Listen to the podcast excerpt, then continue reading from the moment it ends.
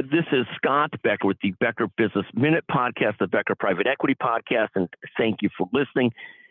This is a market update 15 stories we're watching today. One, markets look to fall this AM after a great start of the year and after markets rose on Friday. So the expectation is today, uh, one article from Market Watch, Dow futures dropped 200 points as Fed decision tech earnings await.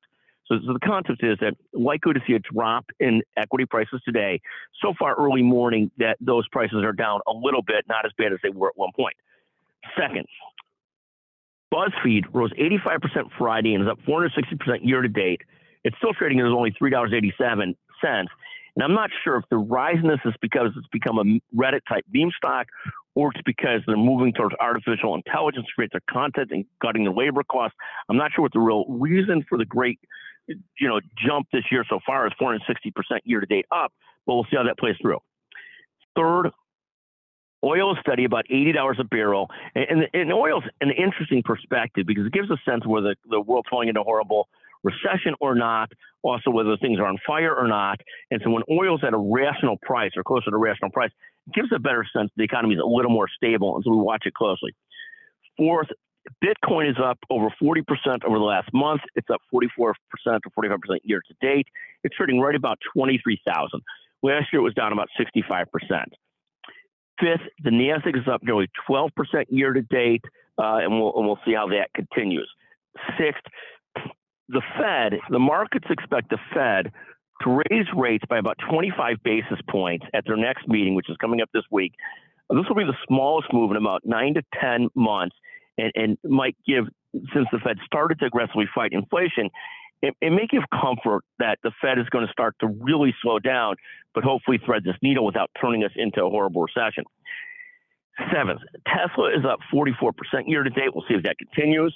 Eighth, Microsoft, in contrast, is just up 3.5% year to date. It had disappointing numbers in terms of growth of its cloud business, which has been a huge driver of its profitability. Ninth, Amazon and Meta are each up nearly 22% year to date. I'm not surprised by Amazon being up 22% year to date, bouncing back some of from last year. Little surprised by Meta's strength. We'll see how that goes. 10th, Bank of America, traditional banking value stock, is up about 9% over the last month. 11th, I read this morning that Berkshire Hathaway now owns 20% of Amex. I thought that was fascinating. Yahoo Finance reported on that. I actually love Amex as a customer. I use it regularly. It doesn't allow me to hold balances, which avoids me running up big credit card bills. I'm a huge fan of Amex. Have been for a long time. 12th, Philips, the healthcare technology firm, the healthcare firm, is cutting 13% of its jobs, Reuters report, and that's the Dutch national giant company. Uh, 13th, pension investments in private credit are hit an eight-year high fascinating how much this has become an asset class and how excited people are. Uh, shout out to Teddy Koenig, Tom Aronson at Monroe Capital, and many others. Uh, my nephew at Sixth Street Capital uh, for the great growth in this private credit industry.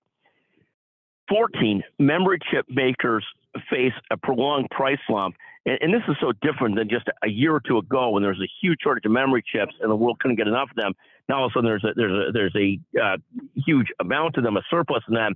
And all these concepts like building new chip factories and stuff like that seem sort of like, you know, uh, uh, probably needed in some ways for national security, but also sort of bastardized efforts that were sort of blown up in the middle of the pandemic when there was a shortage. Know, how quickly the world changed in that area.